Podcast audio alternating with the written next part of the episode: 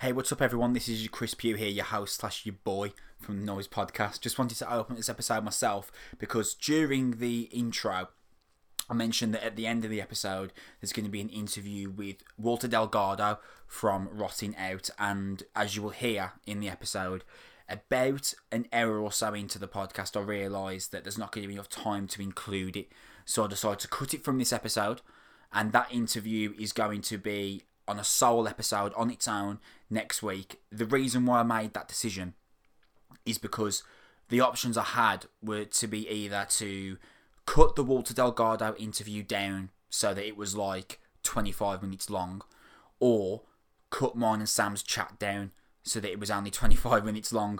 Uh, neither of those really are viable options, mainly because the interview with Walter Delgado is so so fascinating, and I want everyone to be able to hear it in its entirety because I think you deserve to hear it. Um, as I mentioned on the podcast, I barely speak. It's just Walter telling me about his life. It's really fascinating and upsetting to hear sometimes stories of his life. And I just wanted to give some clarity on that before the actual show starts. So you will hear me say during the intro, etc., that there's an interview coming at the end of the episode, a Chris Meet special. There won't be this week. I'm going to release that specially on its own next week. That's going to be with Rotting Out's vocalist Walter Delgado. However, there's still plenty on the show for you to get your teeth into. Full chat on Sam's 17th greatest metal album of all time, and then album reviews on The Used and Enter Shikari. Thanks for listening. Hope you enjoyed the episode.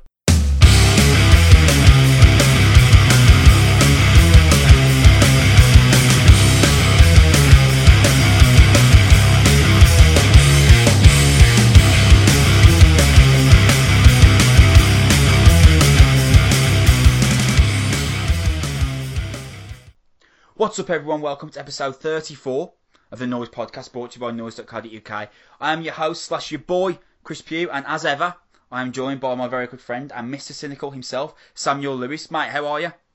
I can't complain at all, mate. All things considered. How about yourself? Mate, me neither, man. Things are, well, as you mentioned, all, all things considered in this difficult time. I mentioned to you that I've been like keeping busy in my time off. I mean, I, I had my first day at work back today, but Mm. other than that, I've been I've been keeping busy. Like I've been watching load of films with my mum. Plus, I'm a, like a really avid gamer and listening to music and stuff. I watched a film the other day called Yesterday. Are you Oh, fami- yeah. are you familiar with it? Is it the one about the, the guy who like he, he, he, he time travels or something? and He goes back in time to when the Beatles haven't been discovered. Is it that one? It, basically, the present is pretty much that. What happens is there's like a worldwide blackout, but he's unconscious during it. So somehow the Beatles have been completely erased from time and memory, but he was unconscious during it because he got knocked out, and he's the only person that can remember the Beatles, and like all vinyls, CDs, they've all just completely disappeared. So it's like the Beatles never existed. And he's like a struggling musician. So he's just fucking around after this blackout with his friends. And he starts playing yesterday. And his friends are like, oh my god, that's amazing. Who, when, when did you write that? And he's like, what do you mean? When did I write that? I didn't write that. It's the Beatles. And they're like, who? Um, and honestly, mate, even though Ed Sheeran's in the film, it's still it's still really the, the film is. Me and I watched a lot of like really serious films. Like we watched Hacksaw Ridge, which is like a war film. We watched uh, Warrior with Tom Hardy. Watched The Godfather, which we spoke about on the last episode, I believe. So it was nice to just watch like a feel good movie, which is a bit silly and a bit rough around the edges. But mate, a really good way to to pass 90 minutes. It's like this alternate universe where the Beatles never existed. So he's wrote all these Beatles songs, and obviously he. I'm not going to tell you how the film ends, but he reaches, as you can imagine, absurd fame, and all the problems that you would imagine come with that. Really, really cool, man. If you do get a chance to check it out, uh, were you a fan of the Beatles? I respect them. I, I like them, and I think there's like a decade of music that's pretty peerless for that period of time. Yeah, I mean, Yeah, like, I asked you then, were you a fan of the Beatles? I, I think you'd have to be pretty hard stung to find someone who's would say, I don't like the Beatles. Because you, you do, Yeah. don't you? You like at least one or two Beatles songs. Come on, I think, everyone. I think the, the Beatles hit the jackpot in terms of songwriting, in terms of the sense that they just they na- they nailed the popular they nailed the pop song. Uh, it- the pop pop you can't hate pop music. Like No. people like resent it, but there's some songs that are just transcendent. The the the, the Beatles run from like 63 4ish when they were doing like Revolver and stuff like that, and then Sergeant Peppers, and then all the way to like Let It Be before they broke up. That near decade run is like as gold standard as a as a pop band is, is gonna is gonna get. Uh, when you look back as well, it's quite extraordinary that they stopped playing live shows in like 1965, and it crazy. didn't really affect their revenue in the slightest or their fame like at all. They were like appearing in films and all this sort of thing, and it, it's just it's quite astonishing. But yeah, that, I, I wouldn't like kick back and be like, you know, let's rock a little bit of Yellow Submarine while I'm reading the paper or something like that. But it, it's not it's not that sort of band for me. But they like loads of other bands, like well, like only a few actually, only a few really, really, really great bands have just transcended culture, haven't they? Like them and and and you maybe could throw in sort of Zeppelin and and and and sort of like Michael Jackson and those sort of bands and, and artists that have just properly gone above and beyond what we would what we put any other musical group in. I think. Um, so yeah. I, you can't say that you're not a fan of the Beatles because I think they they've just laid the blueprint for everything that we lis- listen to later on. I think what you can say you're not a fan of is Puddle of Mudd, Sam. Yeah, I think I think you I think you can say that. I'm pretty sure you know where I'm going here. Um, Yeah. so like literally about 35 minutes after I saw that cover, you sent me the WhatsApp and you were like, mate, have you seen this? um, for for those who aren't aware, Puddle of Mudd did a cover of About a Girl by Nirvana for Sirius for Sirius Sirius XM FM, sorry. And oh my, it is. Oh Sam, this is awful, isn't it? This Yeah, but it's- it's- really bad. It, it, it isn't it isn't great, but for the first thirty seconds, I was I, mean, I was listening to it thinking this doesn't sound too different to what About a Girl sounds like in the first place. but that that being that being said, um, yeah, this is this is a car crash, man. Like, did you have you watched the video like where they're laughing? Yeah, you can see like- the members smiling in the background. guitars on television, and it's like he's paying you to be there, and they can't they can't keep a straight face. It's extraordinarily bad. This might be this might be one of the worst things that the Puddle of Mudd lead singer's ever done, and that is saying something. Yeah, that is Consider saying the something. last the last decade of of, of, of his life has just been a, a, a disaster. Man. But the this is just one of the worst things I've ever seen. had he not have tried to match Kurt Cobain's pitch at every level, this might have been completely passable. But for some reason, I don't know, I don't know why he does this. He tries to match like vocal frame for vocal frame exactly Yeah, what yeah. Kurt Cobain did. And I can understand giving it a go, but after the first couple of verses, he should have really picked up on the fact that this isn't going well, and I'm just going to play at my own tone. It, it's, Yeah. it's really bad. It is, it is really awful. The thing is, though, this wasn't. This was surely rehearsed. Why did no one tap him on the shoulder and be like, "Dude, can we like put a capo on this, or like put it in a different key, or stop entirely, maybe?" Just do a different cover of anything know, else. like, like my God, this doesn't work. And the thing is, I, I don't know what he sounds like now when he actually sings. Like the things could have changed, but put he's got a decent voice. yeah, a- Scantlin can sing, man. he can sing. Um, so why not just do a do a song that you can you can sing, man? Like just do blurry and she hates me and leave. Like th- does this, this, we don't need this. We don't need this. We just you haven't- we just- If you haven't figured it out by now, this is an alternative music podcast. It comes to you fortnightly through the very good people at Noise.co.uk. We're available on YouTube, Apple Music, and Spotify. On episode 33, me and Sam did a review on the new Malevolence EP, The Other Side, which is out on Friday. And if you don't listen to it, me and Sam might fight you. Uh, we reviewed the new Black Dahlia Murder album, Verminous, and we had a chat on Hybrid Theory, which was number 18 in your That's greatest right, yeah. metal album list of all time, Sam. That's right, yeah. Absolutely. I also did my Chris Meets interview with Dean Harris, who is a fantastic alternative music photographer and also wedding photographer as well. Check him out at wetheday.co.uk. Uh, this week, we're going to continue on talking about the greatest metal albums of all time. We've got album reviews on the used new album Heartwork and Enter Shikari's new record, Nothing is True and Everything is Possible. And this week, my Chris Meets interview was with Walter Delgado, who is the vocalist from uh, punk band Rotting Out. I just want to actually before we go in, into the episode, massively thank Walter for that this absolutely amazing chat. That if you stick around for the end of the episode you're going to hear. Walter's had a, a fascinating and very sometimes hard to listen to life very difficult circumstances that he grew up in and that he's just been around in general. And he was like massively open with everything and he really didn't need to be.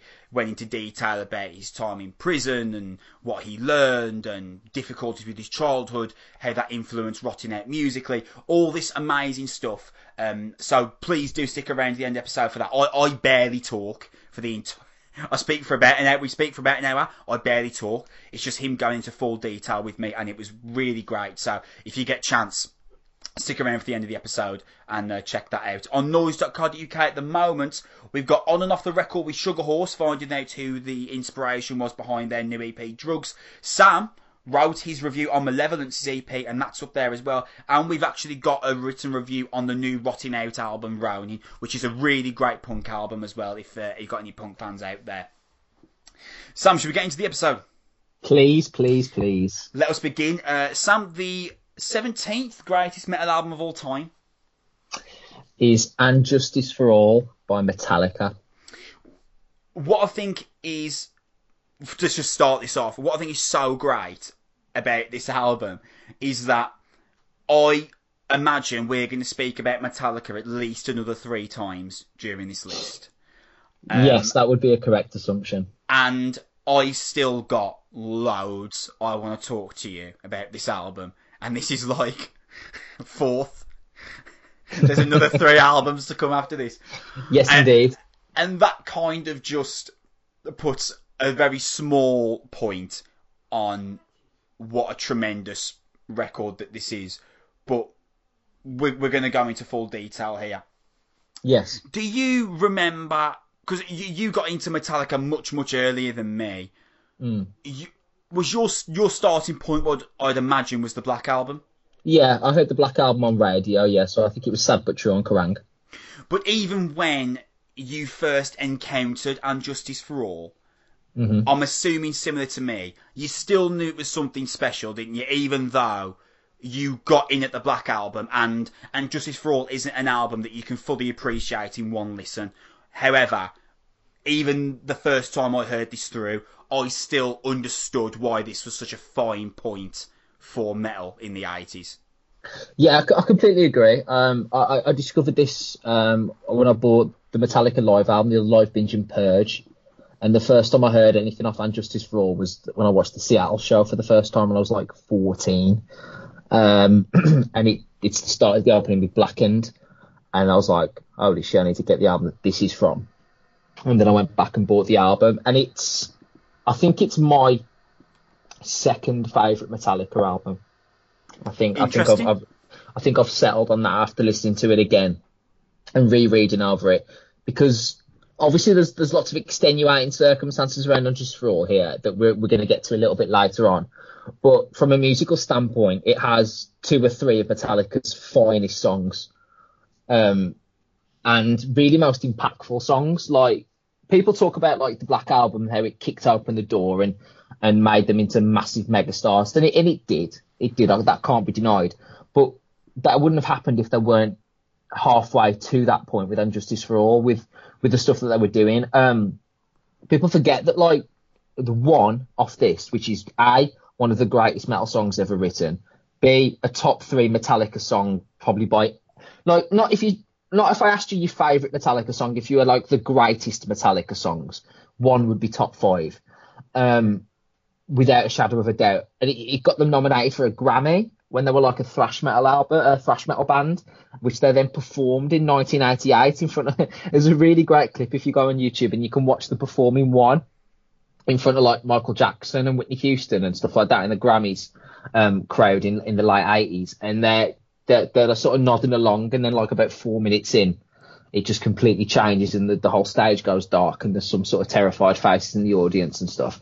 Um, but this was just an incredibly impactful album when you look at the um, the, the overall success of Metallica, and then it led to that Damage Justice tour, 1998, that really really set Metallica up. So I'm, I'm, I'm with you. This is one of one of the key points in Metallica's musical history. It can't be denied. It's one of their four best albums, one of the the, the most impactful albums of Metallica's career.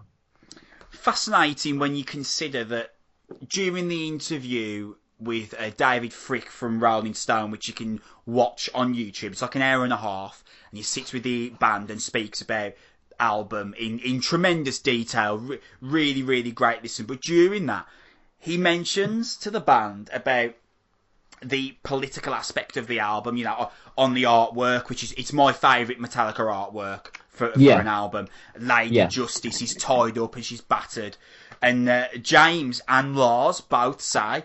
Uh, we were kind of shitting ourselves that all of the people would then think we're going to become a political band and they'd expect us to then write about politics going forward and this was more about just capturing where we were at the time and it's it's interesting to hear Metallica talk about any kind of anxieties or fears, isn't it? Because when we consider Metallica now, they're this all-encompassing metal monster that you, that just you think are just impervious to problems. But obviously, in the late eighties, there were metal superstars, but they weren't worldwide superstars. Absolutely so not, no. it, it is interesting to consider that you know this album did bring around eventual like legitimate anxieties for them, like they had to legitimately make the call: should we do a video for one or not?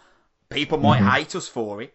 And uh, James also says in that interview that a, a fan spat at him and was like, "You sold out. You, you know, you've done a video. You said you never would." And James is like, "Motherfucker, yeah, we did do a video. It like it finished number one. It opened up more eyes to people that then would possibly find us on MTV and then look for the likes of Slayer, Megadeth, etc." Which I'm sure we'll we'll get into later on. But it is interesting to think that they'd gone down this course that they were worried people would then expect them to take forward, and they couldn't even make that promise to themselves. Yeah, you're absolutely right. There was a lot of decisions here that they made that they it started the split between different eras of Metallica. Obviously, this is the first um, album post Cliff Burton's death, of which there were massive ramifications for later on. It was the first um, album with a video that you mentioned, um, with one, though. Fair enough, like fans might have been remotely upset, but any any person that sits down and watches that one video does not walk away from that thinking that Metallica have gone down the MTV cliche um, here. Because the, the type of the, the way that the video was put together and the, the, the, the selection of the film Johnny Got His Gun where all the clips are taken from. Um, and how harrowing that is. It, like, it's, I remember the first time I watched that, it's genuinely uncomfortable It to watch. When it when, when the when the breakdown kicks in near the end and he's screaming and he's Yeah. and he and he and he's sort of rotating, and then, then it flips between the band looking real somber, and it's all black and white and stuff. And then when he dies at the end, and it kick, kicks to that sort of chanting at the end, it's deliberately uncomfortable, and that was Metallica's. I think that was their internal compromise, where it's like, all right, if we have to do this, we're going to do it on our terms, and that was really coloured the whole album. All right, if we're going to do this, we're going to do it our way. If we're going to release a video, it's going to be like this. If we're going to appear at the Grammys, it's going to be like this. If we're going to um, play these type of songs and go down this, like you said, political aspect, because it was the first time that Metallica had gone away from just like generic people that die, people are mental, here's some monsters, like sort of like thematic stuff in their lyrics. Like in 1986, James Hetfield was writing about the church, and that was about as far out as they got, and they were still writing about like sea monsters with a thing that should not be and stuff like that. Um, 88 was really thrash metal, was starting to go more political and writing more about social decay. If you look at uh, the, what Slayer were doing on South of Heaven, and then in 1991 as well, Slayer themselves started to write about things like murderers and war and things like that. And, and thrash metal in general was trying to get away from Satan Yeah. um, and being tied to the devil because that was that was now going in a different direction. There were whole groups of bands who were just writing about the devil and devilish stuff, and they were painting their faces. And I think Metallica were one of the many bands who were trying to distance themselves from that and say, look, we're not that. We're not going to set fire to a church. We're not going to put studs on our jackets and face paint and all this sort of stuff. But we are we are going to write heavy music, but we're going to you know make it more realistic. So to that to the point that you're trying to make, it was it was one of the first one of the first one of the many brave steps that Metallica took to really separate themselves from so many bands, and it and it comes under this incredible set of circumstances that they recorded this album as well. Just musically, is Blacken the best ever opening track? I I think it just shades it out of a battery for me. That's a tough one. I think I think you can, I think I think you can you can make an argument for either. I personally would say that Battery is a better opening song, and because of the um, the acoustic stuff and, and the fact that it's it's part of a better album in Master of Puppets. But as an individual track, I, I prefer Blackened. It's just that rhythm guitar at the start, man. Oh, It is the time signature as well. It's not quite four four. If you listen to it, it's it's a it's a slippery riff as well. Like it's a weird way to explain it, but it's sort of like Battery in the sense that do you know what I mean? Like it's sort of like a snake like type riff, where that it just sort of slides from note to note, Yeah. and it does, and you can't quite pin it down. You know that bit where it, it breaks into the, the the slow bit, and then Lars Ulrich's messing about with the rhythms, and it's coming back in at different times, and then it speeds up. It's such a dexterous song, and I read little bits today. I did some reading again, and Flemming Rasmussen was talking about the hours that they put in to get this as tight as it was. And man, you can't separate James and Lars at No, all no. on this album. They are so tied together. This is so tight. There's no like you listen to like you listen to Master Puppets through earphones and you can hear at times, especially on battery, little bits where Lars sort of strays away from the rhythm of James's guitar and he's sort of doing his own thing and and, and the same on, on other bits like Master Puppets and Damage Incorporated. It's on the faster songs usually where Lars Ulrich sort of does his own thing. But man, on this album and on Blackened, it's just airtight. And the, uh, I'm sure me and you've had this conversation before. I think this is obviously Metallica's musical peak in terms of the skill level. yeah, yeah. The skill Uh, level, it- absolutely the, the, the, the difficulty of what it takes to play this because I have attempted to learn some of these on guitar over the last few years, and it just it would take it takes months to even just just watching like um and Justice for All the song. It's ten and a half minutes, and it isn't one song, is it? It's like different bits pieced together, and then you listen to like To Live Is to Die or Dyers Eve, and you, you try and play the drum track to that. It, it's extraordinary. The, the musicality here, and it probably it, it, probably prompted Metallica taking the step back that they did the Black Album because I, think it got to the point, and we'll touch on this a little bit as well. It got to the point with Metallica where they were they were getting a bit exhausted playing these songs live. yeah. But fan, fans were getting a bit bored because Unjustice All's a long song, and It even is, even is. even even with even with the the live show. And and I think it's it's one of my favorite one of the reasons why it's my favorite era of Metallica is that Lady Justice when she blows up and falls apart and uh, midway through the song and and and that sort of stuff that's brilliant. But if you took that away fans would would would get a little bit tired of the headbanging after a while I think and then need a shift. And I think Metallica then obviously decided to to make that massive shift for the Black album. But in terms of the the musical depth here, if you're a fan of progressive, well thought out, dexterous music, like if you like, if you're a, if you're a Machine Head fan, but you've only heard like the Black Album by Metallica, and you like Opeth, man, you should if you put on a Justice for All, it would it'd still blow your mind, I think Absolutely. uh, because of the musical difficulty here. Like, and you hear them play like even songs like "To Live Is to Die," um, with with the harmony guitars and the changes of tempo and stuff. This is such a musically brilliant album. I think, especially for Lars Ulrich, because Lars Ulrich gets a lot of flack. The band obviously took a different direction in the '90s, but this is, from a musical standpoint, this is Lars and James's peak as both a rhythm guitarist and a drummer here, they don't get any better than on this album. I don't think. Oh mate, I, I think Lars's drumming on this album is is really tremendous, and he does get a lot of flack. But I think that sometimes he gets flack just because it's like one of the first things you might find on a Reddit board, and then Yeah. it just becomes the cool thing to agree with. Um, listen to his patterns between the choruses on Eye of the Beholder. You Yeah, cannot, te- you cannot tell me he's not a great drummer. I'm sorry, I'm I- I'm not having it. J- Even if you only listen to Eye of the Beholder, just listen to him on that song. I'm sorry, I'm not having that. He's not a great drummer. Um, he, there are better drummers. There are loads of better drummers than Lars Ulrich.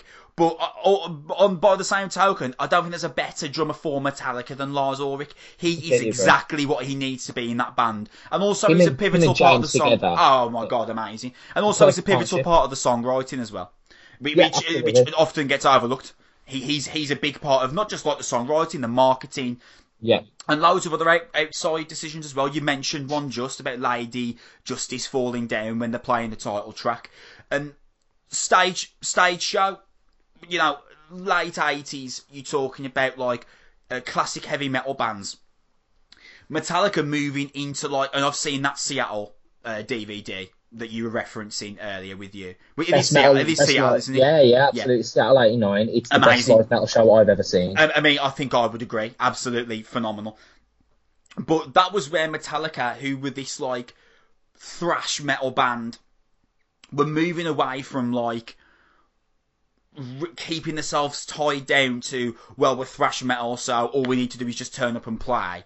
Man, they had like a massive, massive stage production, and interested again to hear them refer to well, we were inspired by Iron Maiden for that which is amazing when you hear in Metallica say things like Iron Maiden inspired that because for in my entire lifetime that I have paid attention to metal and specifically Metallica, they don't need they are the inspirers. Do you know what I mean? For for so many, so to listen to them say, yeah, Iron Maiden inspired that. They were doing really big things to their stage show, and we decided to follow suit. Fascinating to, to just to hear the words that Metallica were inspired by someone else, and the whole that explosion where Lady Justice falls is oh, mate, that is a moment, and it's one of those things you'd look back in metal and think, I would have loved to have been there to to actually see that. Yeah, I completely agree. It, it's it's it's one of the one of my favourite um, little little things about Metallica. I guess is the, the for want of a better phrase. Just I, I just enjoy that the most. Um, I enjoy this period of Metallica. I think I think James Hetfield's voice does not sound much better on any other record than it does on point on points on this album. On the title track and To Live Is to Die, they are Yeah. a bit long in the tooth for me. hmm And in fairness, That's understandable. They're, they're fucking yeah, long. mate, they're long songs.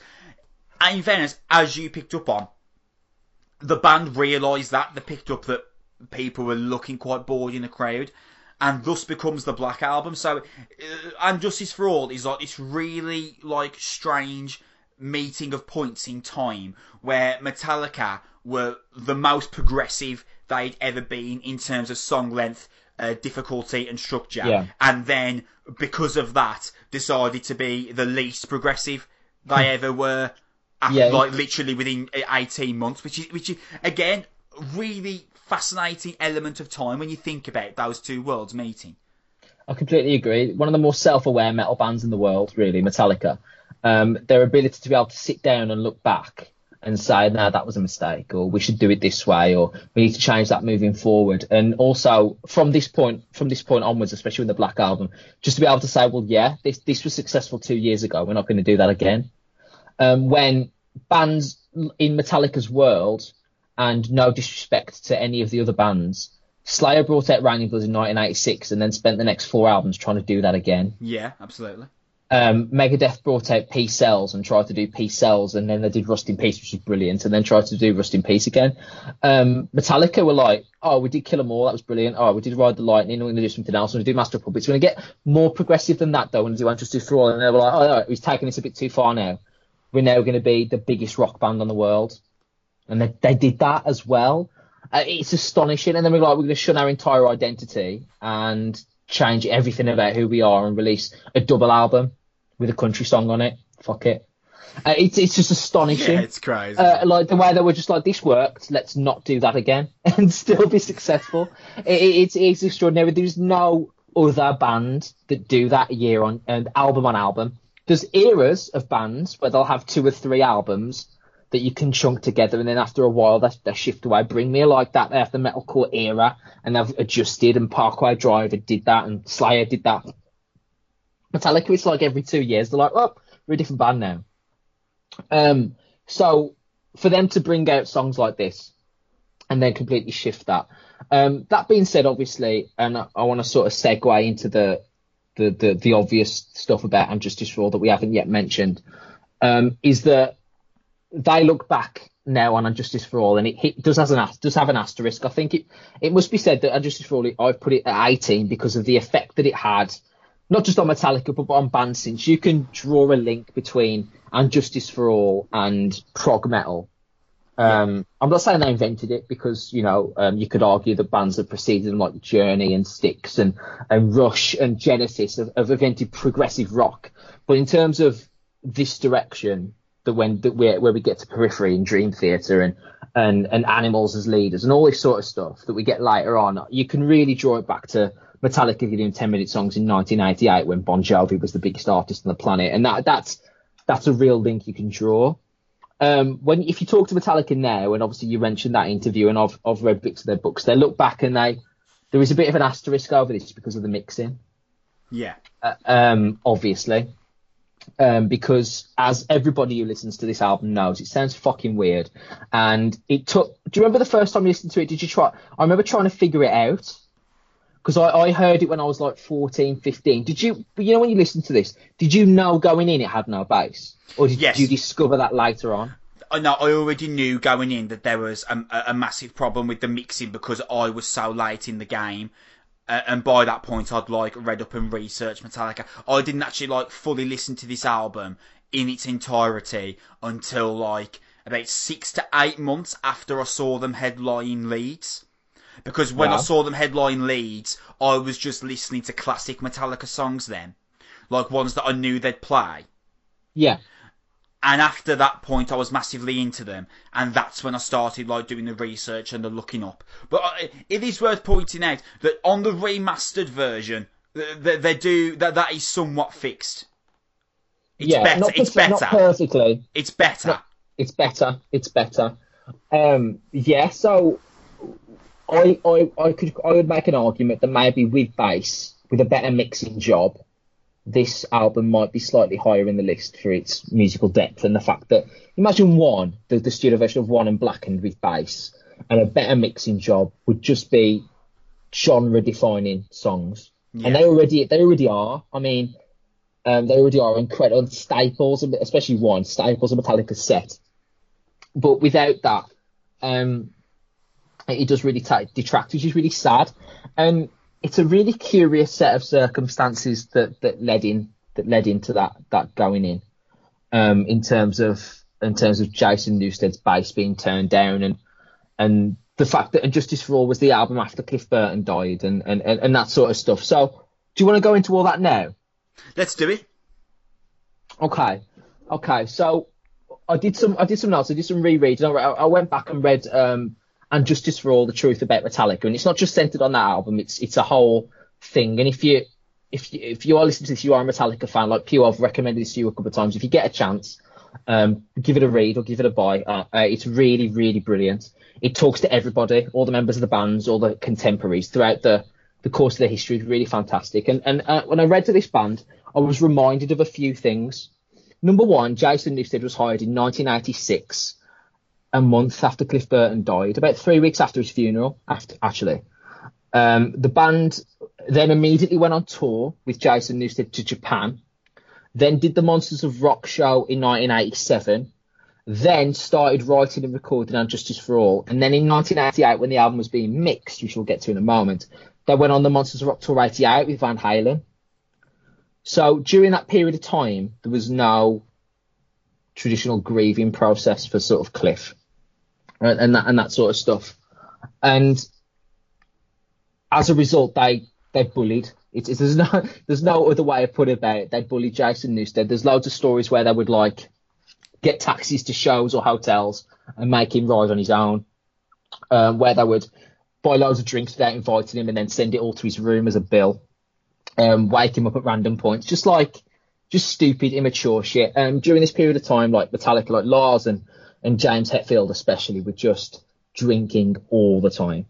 Like it was it was Jägermeister and vodka and Coke, a lot of it as well, and just all that added together um, meant that there were just 24 hours. And, and as they were mixing, and Justice for All, this was in the midst of their first big Monsters of Rock show as a support behind Van Halen, who at that point were like the biggest American rock band in the world, really.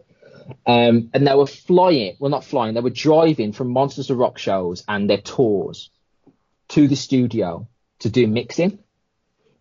During which, during which they hired um, a different producer than Flemming Rasmussen. Now, Flemming Rasmussen's the guy that did Ride the Lightning and Master of Puppets, and I'm sure you'll agree, Chris did a great job. Absolutely. Um, really fantastic work, and you can hear all the instruments.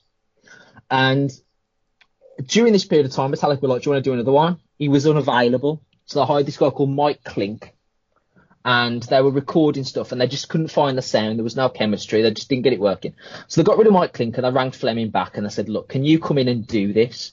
Now, during this period of time, they were recording parts.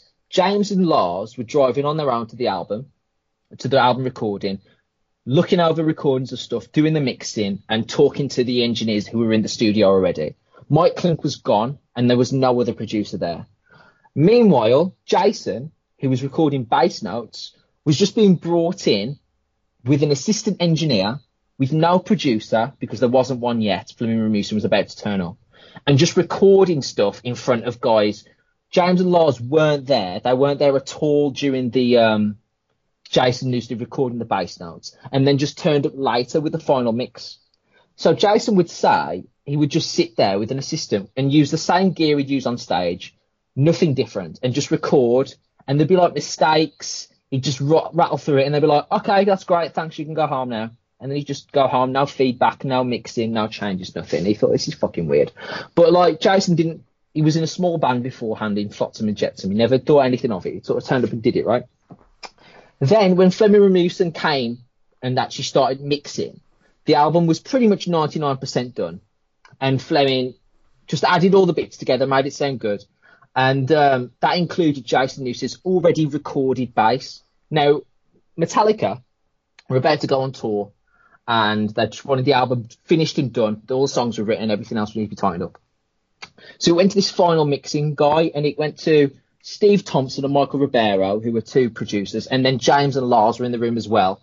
And Ross Halfin, who's a, who's Metallica's official photographer, he's been following them around for 30 years, said that he was in the room when they were mixing the album, and Lars was just listening to it, and there was one notch of volume for Jason's bass, and Lars was just like, "That's one notch too much," and just turned it off and deliberately mixed him out of the album. Um, there's a great quote as well that Jason talks about here, and it's really fucking sad, actually. Um, and I've just got it written down here. So, so they're partying. This is James and Lars. This is Jason who's talking about James and Lars. So they're partying all this stuff with a kind of attitude about the bass. It's not Cliff, yada yada yada. And they go into it and tell the dudes, um, get the bass just where you can hear it, and then take it down half a decibel. Then turn the frequency up on the guitars and try and make the bass drum fill it out and make it more progressive. And that's exactly what happened. So Lars and James recording and doing the mixing on their own just turned up the guitar and the drums, obviously because it's Lars and James. They want themselves to sound as big as possible. Turned down Jason Newsted's half a decibel. They didn't like it. They didn't. They didn't think the, the bass notes were very good. They were poorly recorded. But on top of that, they held this resentment from never really getting over Cliff. Um, Jason reckons that it wasn't until like five years into him being in the band, which is like 1991, that he ever actually felt accepted as a member of Metallica. So they took out a lot of it on him, and especially Lars, who was an egomaniac, just thought, well, if you just turn the bass down just so you can hear it, and then turn the drums up, that'll just make up for the loss of bass because it'll just be really percussive. And they really liked the sound. Um, but essentially, it was a smorgasbord of the fact that there was no actual producer for like a month. Flemming Rasmussen set, oh, who's the guy that was there, um, would have probably turned the bass up if he would have been in that final room.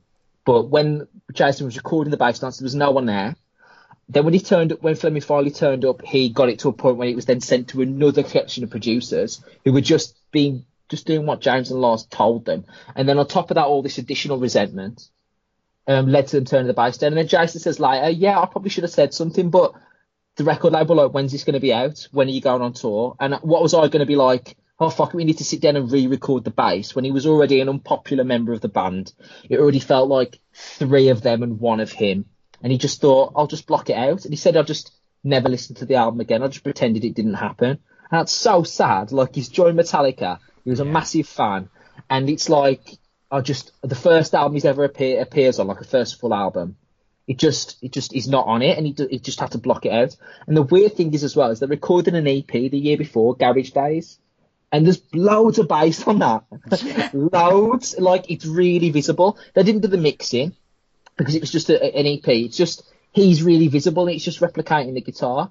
But it's really sad that no one really took care of him, and as a result, Metallica didn't do anything about it, and then it it leads to one of the more curious mixing decisions that the band have ever made. And apparently, two or three months later, they they, they started to think actually this sounds um, this doesn't sound so great. Lars Ulrich apparently was embarrassed like six months later, um, and James James just ignores it. Kirk Hammett says it just sounds weird, it sounds bad.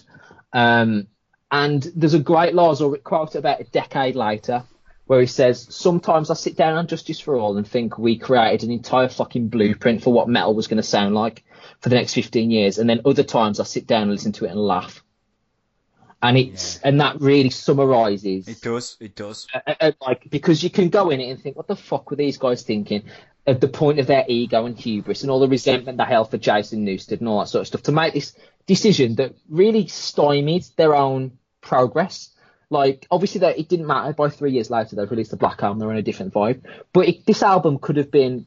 We could be having arguments now about whether we you think And Justice is better than Master of Puppets or Ride the Lightning, um, because of the mixing job. That's how much of a difference that it made, and it's just such a strange situation.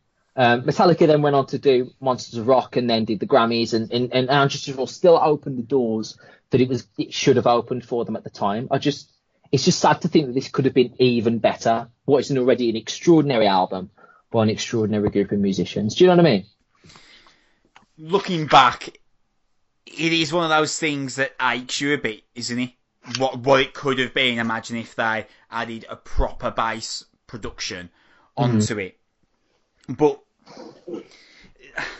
I, I don't know, like even when you consider all that, like let, us just call this what it is. This this is most bands' crowning moment. It's, but it's yeah, but yeah. like it's Metallica's fourth most. Because I mean, saying greatest, saying best album is, is obviously personal, but it's probably their f- fourth in their list of classic albums or albums that in, uh, of great influence. Mm. Do, do, you know what I mean? Yeah. But this yeah. is most bands' great. This is most bands' finest ever. Yeah. Yeah. And I, just a final absolutely. point from me. Is Dyers Eve the heaviest song they ever wrote? Because I fucking think it might be. I love that song so much. So heavy. Yeah, that's the it's thing. It's up there, isn't it? It is up there. Is it heavier than the thing that should not be, though? Heavier. Well, it's faster. Yeah. I mean, and theoretically, you know, you could say, is it heavier than Sad But True? Because Sad But True is an incredibly heavy song, although in a, yeah. in, a, in a slightly different way. But that's what Metallica can do, isn't it? They make these discussions that that, that you wouldn't have even considered having.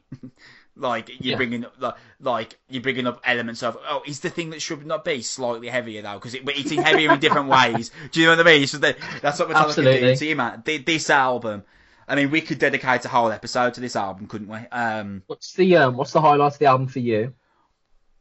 Um, Blackened.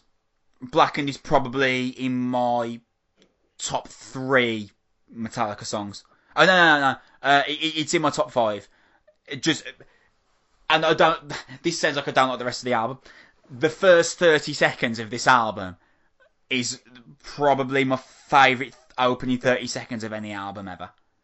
It's yeah, I think that's so fair. fucking great. That the it's the reverse. It's it's a harmony guitar, but they play it backwards, and it and it leads into that that intro. Uh, and yeah, I, you're right. I, I, I agree. I love that first opening thirty seconds. Lars Ulrich's snare has never sounded better Oh man, so that, great. that thirty seconds. And if and and, I, and I- I've said this to you before. we- when we watched it, it's a reminder. If you ever want to listen to a great snare sound, Oh put on the Seattle, put on the Seattle show off this tour, and they play Blackened, and Lars Ulrich's snare comes in like a fucking freight train. It is extraordinary. It's I like remember hitting a, this. It's like he's hitting a gong with an axe. Oh my god, mate! I remember this like it was literally yesterday. I was sitting around yours. It was like one o'clock in the morning. You brought you brought me out some chicken wings, and you you you played this Metallica Seattle show. And as you press play, like it gives you like a snippet, like a couple of snippets from the gig. And one of the snippets is James coming in, blackened in the air, and I was Yeah. like, and I, s- I- I looked straight at him and I was like, that sounds fucking amazing. And you look at him and went, you just wait until you're watching the full thing. Oh mate, that Seattle show is monumentally brilliant. It's Yeah. amazing. And this album is so fantastic. Oh, so brilliant. Completely, completely agree. I also love from that show and and this the to live is to die harmony guitar going into Master of Puppets. Yeah. Oh, yeah. That- that's- when that's my sitting down. Yeah, that's my favourite like Metallica segment. I think of any live show they've ever done because I think that is just magical. If you get me a time machine and say I have to go to one gig, I'm going to that show. I understand that completely. Fucking And- hell, what an album. Yeah, yes indeed. So yeah, that's the 18th greatest metal album of all time. It could be, it could be 12th. It could, you know what I mean? It could be 10th. Um, but it, it is, it is still one of the most astonishing uh, collections of, of, of, of metal. We haven't really talked actually about the album, but like the actual music, but some of the riffs on here, some of the, the musical writing on like Harvester of Sorrow and, and Justice for All and Blackened and, and one, which is just so transcendently brilliant. Yeah, I mean, astonishing song. we haven't spoke a lot about obviously the actual innards of the music, but by 2020, I'm assuming if you listen to a small independent music podcast, I'm assuming you've listened to And Justice for All, and I'm assuming you you'd be able to know what we're referring to. But the, the, that's the thing about this album; it's it transcends us just talking about instrumentation, doesn't it? And Yes. that, that, that's the thing about most of these albums in the top 20. A lot of the albums that we spoke about that were like in the top 50, we can, you know, we can break apart like the, the musical aspects, but the, these albums are more than that. It, it, it's more than, oh, it sounds great. Oh, they play their instruments great. It, th- this is like metal music that ch- literally changed the game. So it's it's more than us just picking apart segments of great instrumentation. What a fucking album this is! Like we, we could definitely have dedicated the whole episode to this um to this album. I think we nearly have, haven't we? to be fair, mate, we've been going for nearly fifty minutes, so we nearly have. Um, so uh, it- actually, speaking of that, it is probably wise that we move that we move on because I've got a one-hour interview to add into this show as well. Um, we need to release a side podcast, like a side project to this, like Metallica After Dark. yeah, So me and you just like talking about riffs for like six hours. It'd be endless. It'd have like, it'd have like one listener. That'd be me. That'd be me listening back to make sure it sounds all right on YouTube. yeah, me too. New record from the Used, which is a complete change of direction here. Um, Indeed. album is called Heartwork and it's out this Friday, the 24th of April. Sam, uh, I'm going to start this off uh, just by mentioning I, I do feel a bit bad for the Used. In the that? sense, well, they're one of those bands that, but because they're they're so tied to the emo aesthetic, which I'm pretty sure you know what I'm referring to there. Yeah, yeah, yeah. What that means for them now is that they're constantly referred to in the past tense. Yeah, it in does the- help that they it does help that they haven't changed their name to the U's. What I mean is, if you see the used mentioned generally now, it's in like some meme where someone's laughing about the fact that they used to be emo. Do, do you know what I mean? Yeah, yeah, yeah. yeah. They, Like- they released they released the Taste of Ink, didn't they? The used, which is like emo Nirvana. like now bands like Panic at the Disco, Fallout Boy, and My Chemical Romance that they managed to survive that because they were the absolute peak of the genre. They were they were the biggest names in the game. Fall Out Boy no weren't emo rock, but they, they still managed to fall into that category because they had Pete Wentz, the the, Yeah. the, the, long slick emo hair. You know what I'm getting at. Yeah, there's Um, a lot but- of fringes in that band. A lot of fringe in the band, but the likes of the Used and uh, Senses Fail and Taking Back Sunday, Uh, Take It Back Sunday are a big one for the emails. they struggle to gain the same level of traction now as they had in the mid 2000s because emo rock isn't the big deal anymore. But Taking Back Sunday, the Used and Senses Fail, they were so tied to it, but they weren't the biggest names in the game. They didn't So- transcend it. This is Yeah, the they, thing. that's that, like they, they, well, they we- didn't. Sorry, go on. No, no, no. I was, I was only going to add a small thing, so sorry to, to take you away from that. But it's it's it's bands that don't go beyond it, isn't it? And then they end up just being associated with that genre over and over. We get it with thrash metal and Slayer, and and and and we just talked about Metallica. How they went beyond their own genre, and it's the same thing, isn't it? If you just stay within that genre and that style, then you'll forever be associated with it. Exactly that, and I've got some proof um, for you here because I, I, I decided to go in and look it up. Uh, the second record, In Love and Death, came out in 2004 and was it came number six on the Billboard 200. Uh, the last fine. al- the last album, which I doubt that you would be able to remember the name of.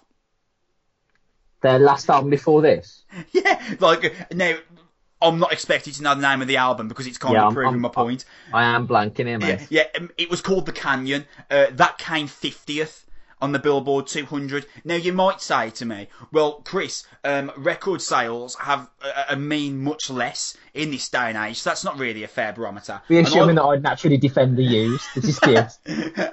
and to which I'd say, you are absolutely correct. Um, so here's the statistic. this is how much I cared to look into this. Um, their their highest played song on Spotify is the song that you referenced, "The Taste of Ink," which is on their debut record. It's a banger.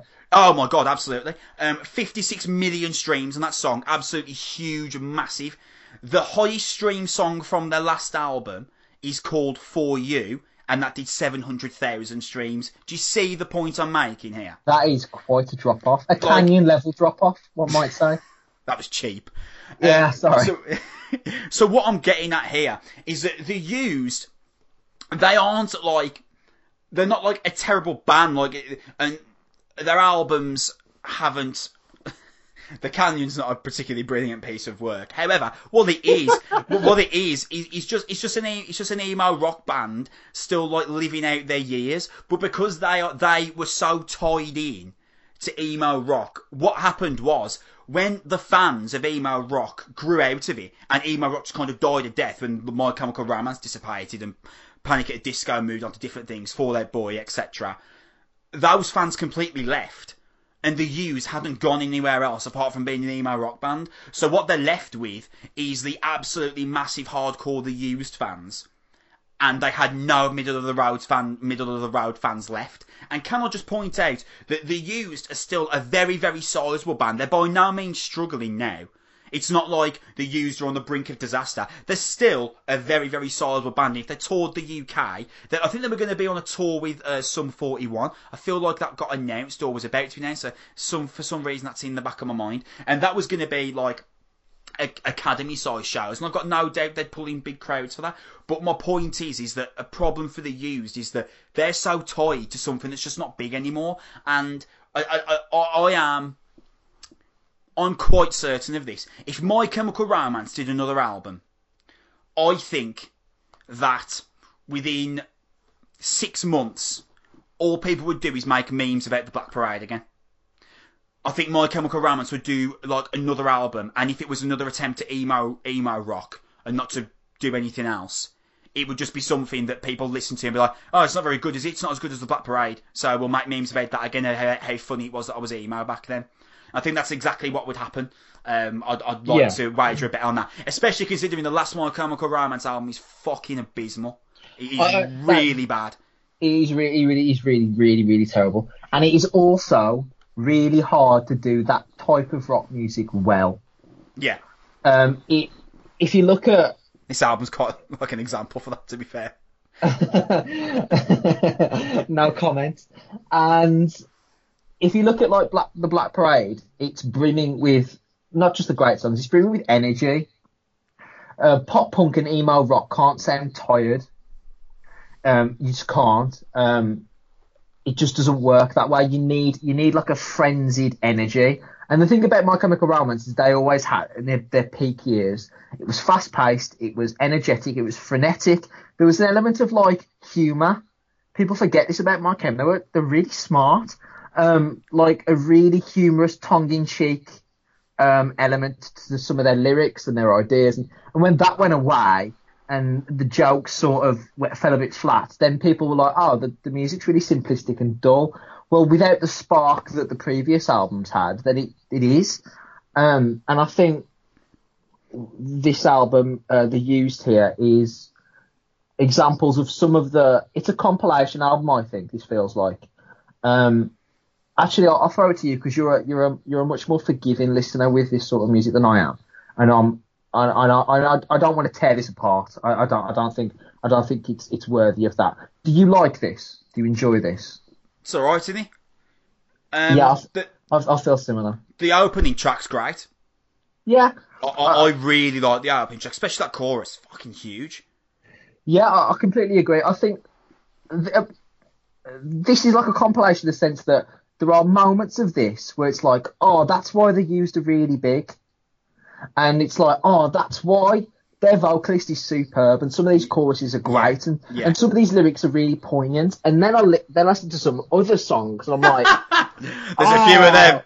There's a few. Of, there's a few of them on this. There's, there's, there's enough trash songs on this where I'm like, if this was an EP, this would be brilliant.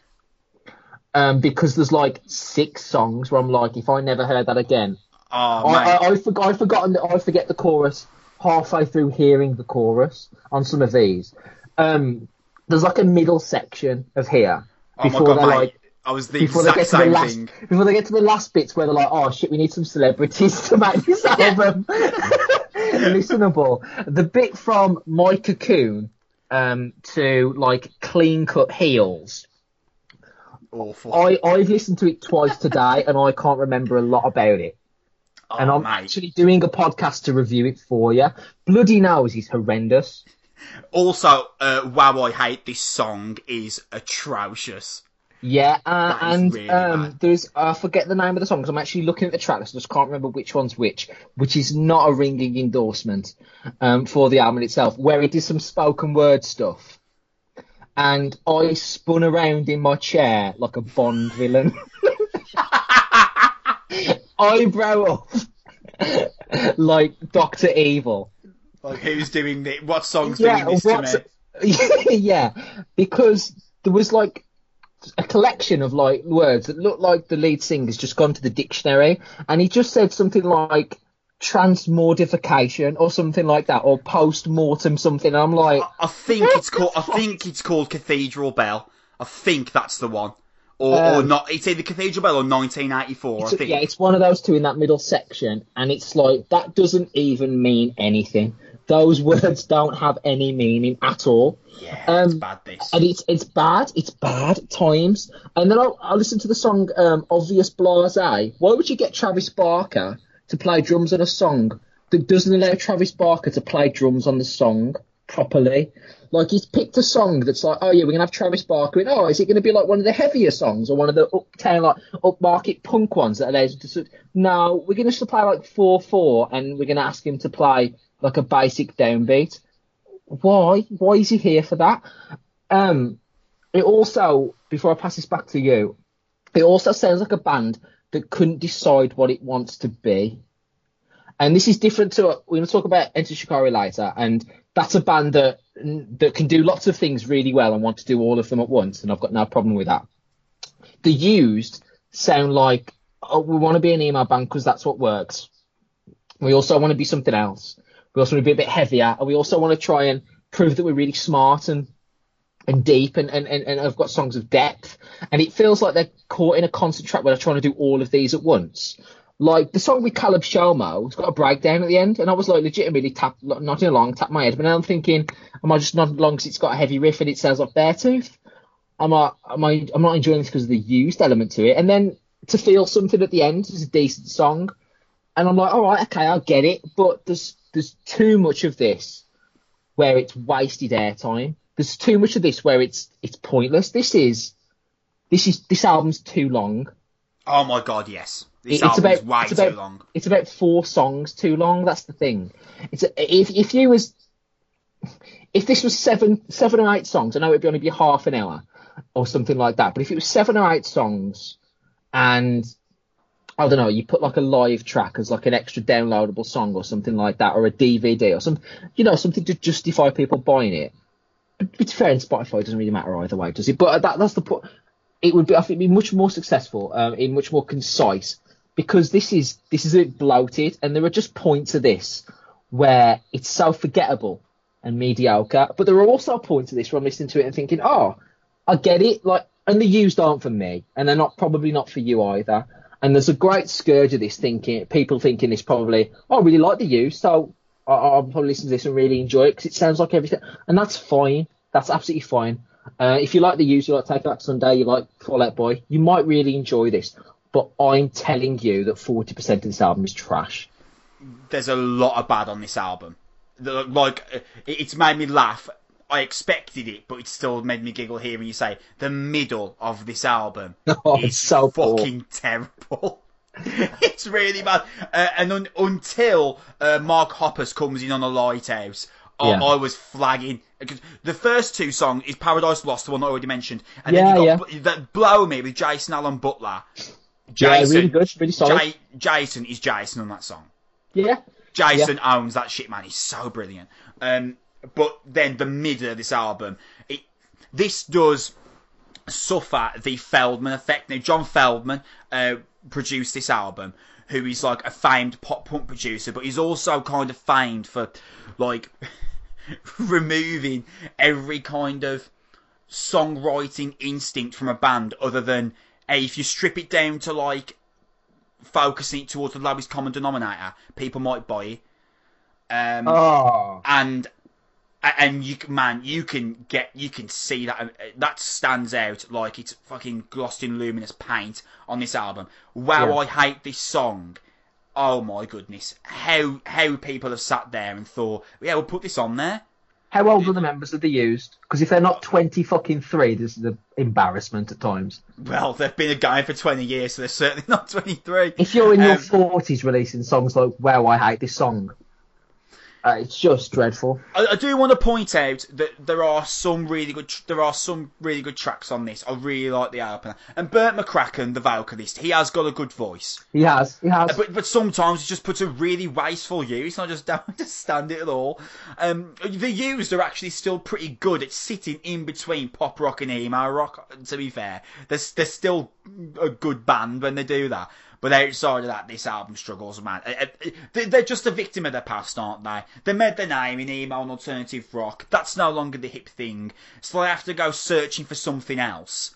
And and they get really mixed results. And I suppose, you know, I suppose there's really much else you can say about it than that, is there? No, I, I don't. I don't think that there is. I think. I think I can't even see like if you're a used fan, like you, you probably might really enjoy. it, But I even think if you are a used fan, there's a.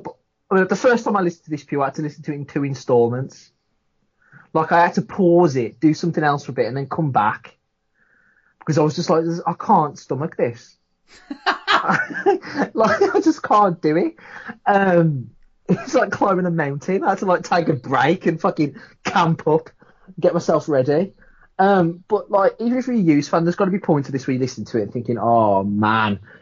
And there's some, evidently, there's some real talent here. And I think there should be some room for growth. And there's no, there's no reason why they can't try that because, like you said, they're to play shows and they're to be successful regardless. And if they try for something else and it doesn't work out, they can go back to playing the used style music. Um, and I said to you before we reviewed the album, before I listened to the album, you like this, and you read the list of people that are on this album, and I was like, all right, that either means that it's going to be great or it needs propping up, and this is definitely the fucking latter. This is definitely the latter. This needed propping it up. It, it, it's piggybacked. The best part of this album is where somebody else is singing, and it's piggybacking off somebody else's talent, and um, where it's the songs take on the personality of the vocalist. So the bit with the song with Jason Butler sounds like a Live song. The the bit with Caleb Shomo sounds like Beartooth. The bit with Mark Hoppus sounds a bit like Blink, and that's where they they sound really good. And if and that's a problem when none of those band names are on the front of your album. So so that's the issue. But on the flip side, if you're talented enough to be able to do impersonations of these great albums and these great bands and do different styles and stuff and able to produce music that would work for like a, a Beartooth style or a, a Blink style or whatever, then why don't you just try using that talent and creating something different because there's clearly parts of this that just don't work for, for 2020 and don't work for a modern audience. And in the Spotify generation now, where you don't have to buy a full album and you don't feel obligated to listen to the whole thing, people are going to get three tracks into this and then go back to listen to something else. You may as well release something condensed that's four or five tracks that really hits hard. I mean, what, why, why do they use need to bring out 12 songs? Do you know what I mean? Is there a, is there a purpose for it? That being said, we're looking at this and we're not in the band. I might have, I've sat, I've sat around the studio and thought that sounds great. Let's send it out. But as a, as a listener, there's a lot of there's a lot of fat that just didn't need to be put here. It's not a bad album, but it's it's an okay album with lots of bad on it. I agree. It's not a, it's not a bad piece of music, but it the middle section. Just to make the point again, man, the middle section is like a ten ton weight around the waist of this album, Yeah, floating in the say. ocean. Yeah, I completely I completely agree, mate. Completely agree. I am making the decision because of the length of time that we've already gone that I am going to uh, put the Walter Delgado interview out as a separate episode.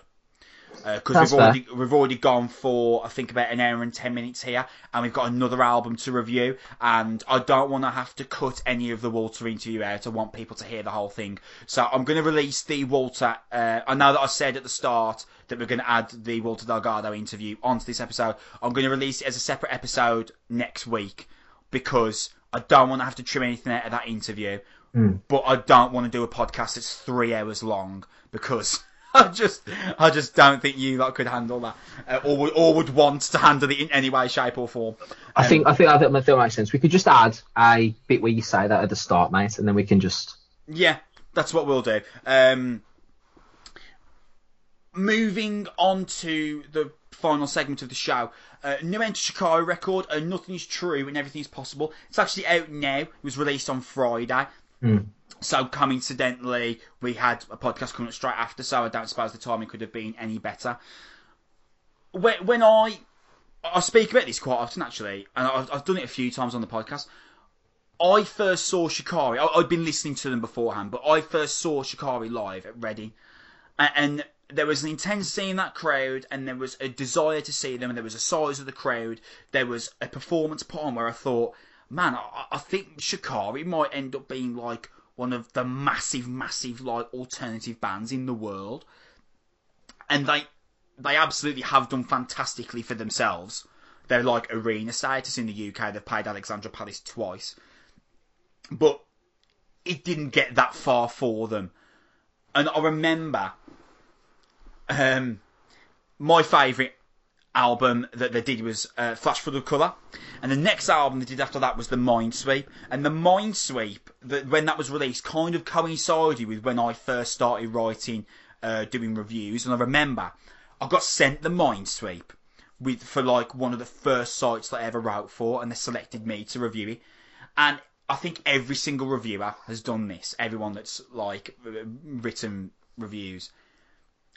When you get sent an album from one of your favourite bands and you're new to reviewing, you're so excited that oh my god, I'm listening to the Shikari album before 99.9% of the world. I'm so lucky that it kind of clouds your judgment and you overscore. And I remember I gave the Mindsweep a 9 out of 10. And looking back now, that album is absolutely not a 9 out of 10. Can you Like, now sit there and think of the other albums you've given nine out of ten, and now you've asserted that Minesweeper is as, good as those albums? Yeah, it's. I, I was just overly excited, and I think it's happened to everyone that's written reviews for music. Yeah, the point, 100%. the, the point I'm making here, not to go off on too far of a tangent, is that it kind of feels like some of the steam ran out of Shikari, but I, I think that's more to do with me. The fact that I kind of wanted Shikari to stay as this like overly aggressive, like Rage Against the Machine with techno beat esque band, like they were on Flash Flood of Colour. And they moved into different areas before I was kind of ready for them to. There is still a little bit of that that lives on the Mindsweep, but you could see that something bigger had something bigger was at play. And then they released the Spark, and when I first listened to the Spark, I just didn't like it. It was simple as that. Like I, I just, I just didn't think it was a good album. Um, there was, I, I liked the title track, and I liked Live Outside, and there was a couple of decent songs on there, but there was there was again a song like um, "Take My Country Back," which I just which I just didn't like at all. So I felt like the kind of intensity and the momentum for Shikari was starting to dissipate. And then I caught them live. I got sent to the show for the podcast, actually. I don't know if you remember me talking about this. They were supported by uh, Black Peaks and uh, Palais. And I got won over again. The crowd massively into the show was sold out. Fucking great. And I, I listened back to the Spark and I enjoyed it a little bit more. The point why I said all of that is because I felt like the scene was starting to run out of Shikari. But if I said to you, not musically, Sam, but if Amo was Bring Me the Horizon searching for a new platform and we'd say they found it, how do you feel this new album by Shikari has done in searching for the same thing? Not musically, because they're saying very different albums, but in terms of for looking for a new platform, trying to land on it. I think it absolutely confirms that they're looking with with uh, present tense being or future tense being the, the, the appropriate one there because it doesn't sound like they're settling or settled at all on like a consistent musical style. They rarely I, have been though. I think I, think that's fair to say. Yeah. I don't think any Shikari album sounds the the same from song one to song ten. No, I think that's fair to say as, as well. I think what it does confirm is that, and I, I agree with you actually. I think you made a, an astute point earlier when you said that um, the band changed, but in a different way to the way that you wanted them to and that coloured your perspective on them. And I think that happens a lot um, with when you're a fan of a certain band, you want them to take a certain direction, and you have a almost like it's hard to define, but there's there's almost like a a conscious sound you have in your head about how you like oh so I just did more of that and a bit more of that and added this bit in. It's like you start to like almost be the band's manager in your own in your own head. And when they take a different direction to that, it's like you're already like internally like offended almost that they didn't yeah. go along with your version of things that you haven't discussed with them.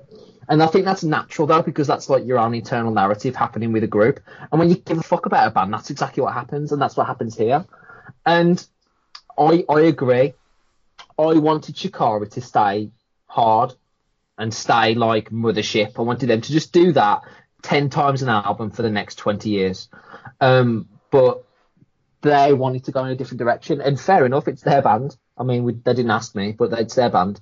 Um, but and that, that, that's where that's where that's where we are now. And I think this album, I, w- I went into this and listened to the first couple of songs, and I was like, not sure about this for me.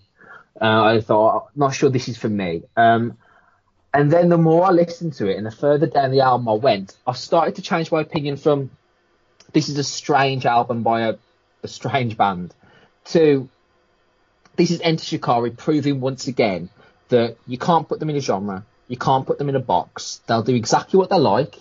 And Rou Reynolds is, you can make an argument either, and, and you can find evidence that either A, Rou Reynolds is one of the bravest songwriters we've had in the last 25 years. Oh, I, personally, I think he's. But you could also you can also make an argument that he's like a genius, like like a proper like maverick, and yeah. you can look for you can look for points of this. And I don't think all of it works.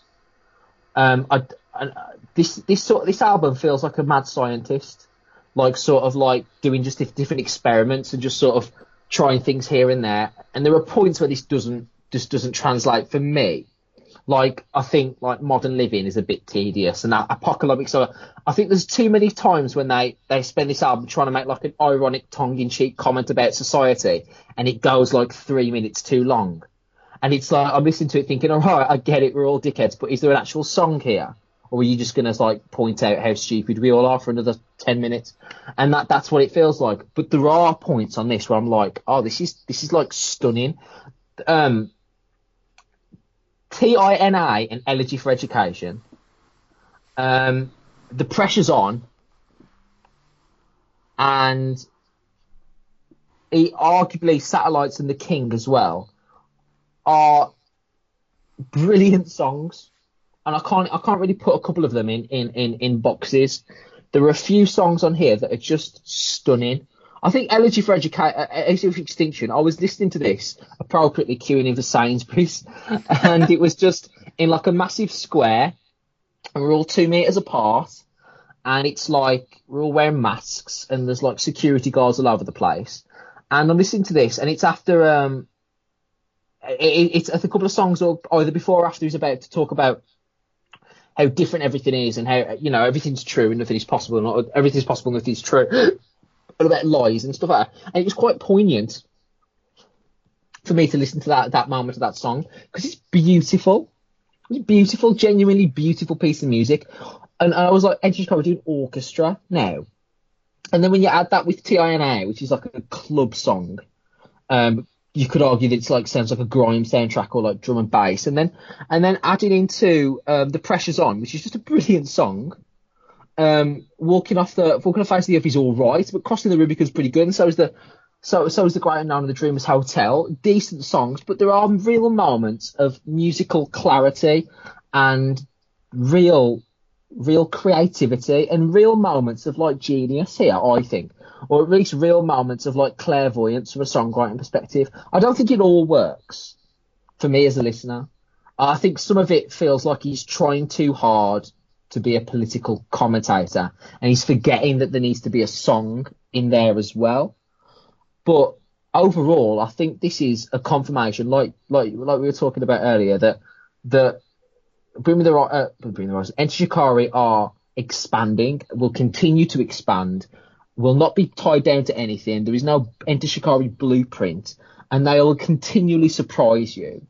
And Rou Reynolds is is one of the most creative, interesting, and compelling and fascinating songwriters of our generation. And it doesn't really matter if some of it doesn't work. I'm glad that he's doing stuff like this. Does that make sense? Like I'm glad that he's trying, and I'm glad that he's just doing what he wants, and I'm glad that they're just as creative as they are. Like I said, it doesn't all work, but it doesn't have to because the bits where it does work, it, it I think that I think are, are tremendous. There's real moments of greatness in this album. I think I would echo a lot of your sentiments there. And listening to Enter Shikari now is, as you've said, it's very difficult to, to put them in a box, and obviously that is the intention for them. I do remember reading a comment before that someone had said that, and this is like I'm talking about like five, six, six years ago now, so I'm talking about the flash flood of colour era, where the person said that Enter Shikari are basically shouting at the government and then the noise of one, one, one. which, yeah. which, uh, to be fair, I mean, it's kind of hard to argue, but I mean, that was the Shikari era that I personally enjoyed listening to the most. But you know what, Sam? I will absolutely take this as a second. I think this is the best record they've wrote since A Flash Flood of Colour. And you are right, not everything hits here. And there are some decisions which are made that I think are perfectly nice, but I don't think they actually make the record better. You refer- referring to the live orchestra then on Elegy for Extinction and it's certainly like gorgeous sounding, but it comes in between Tina and marionettes. Yeah, it's a it, weird it, place. yeah, it's not like it links the two together. It's a no. really, it's just like randomly just dropped in there out of nowhere, and like, like the, the band travelled to Prague, I think, to record it with the live orchestra, and that's amazing. Like I love that. I love that bravery. Why didn't it open the album? I was thinking that and I love that bravery and that ingenuity to go to Prague and get this live orchestra in. But I, am not sure having it actually makes the album better. And there's a song on it called Apocaholics Anonymous. It, it, if I remember correctly, nothing. it follows after Modern Living, and if it's not their walk on song live, then I don't know why this is on the album because it's got that um, I'd like to welcome all my people here lyric. Um, Yeah. And then it kind of like fades out, and I think that would be a, a, a perfectly good walk on track for them live. But if it's not, then I don't know why that's on the album because if it's not, it's a shit song. If this, if, this, if that song is not solely put there so that people already, so that people are familiar with the song they're walking onto, I don't know why it's here because it's not a good song. Um, I think Tina's the best song on the album. I absolutely Yes, love that. I love that chorus, and that's going to go off live. And it, it's got what Shikari uh, have always been brilliant at. I don't think there's a better band that can write like a rave rock chorus like Shikari. They are brilliant at it. And Rue or Ray Reynolds, however you want to pronounce it, he's he's a really really good vocalist. Uh, and he's, he's a tremendous frontman as well. If you've ever seen Shikari live, I'm sure you'd be able to attest to that. Uh, you actually you did see them. You were with me, uh, Yes. Slam Dunk, when the headline. Yeah, they were terrific. Um, and I think this album accentuates a lot of what he can do brilliantly. But I think it also highlights areas where they're almost too intelligent for their own good. Like, yeah, there's on waltzing off the face of the earth one th- th- there's like they, they had this like really like interesting mix of like orchestra into that song it's like woven in but again i'm not sure how it actually benefits anything i i, I don't know whether it actually makes the record progress better it musically what i would what i would say uh, crossing the rubicon is like a straight up pop song massive chorus but it's a bit of a left up from nowhere because it follows uh, the Great Unknown. So it's like the Great Unknown is like your classic like Shikari opener, that techno rave rock bass. And then out of absolutely nowhere, you've got this straight up pop song. Like you could give that to a boy band, crossing the Yeah, Rubicon. 100%, 100%. But, but that doesn't take anything away from it being like a really good track. And I think it opens up where the record might go. Because if you listen to the Great Unknown and then turn the record off, you'd think, oh, they've just done a standard Shikari album. But then when you when you let track two play crossing the Rubicon, you're like, oh shit, where's this gonna go then? Because it's just completely opened this album up. I like Modern Living. Uh, you said, I know you said you weren't massive on it, but I like that um, that chorus line. We're apocaholics, drinking gin and tonics. Uh, I, I think that's quite funny. Like the concept of people just sitting around waiting for the world to end. I, I think that's quite a, a cool play on words. Satellite. I think satellites is great. Rue, Ray, Rue, Ray, however you want to pronounce it again, sounds fantastic on it. I, I personally, as I mentioned, I love the Snake Pit Gandhi Mate Gandhi era of Shikari. That's my personal favourite. But it would be absolutely absurdly hypocritical for me to sit here and be like, they moved on from rave rock breakdowns on Fumi after the things that I've said about people refusing to move on with bands.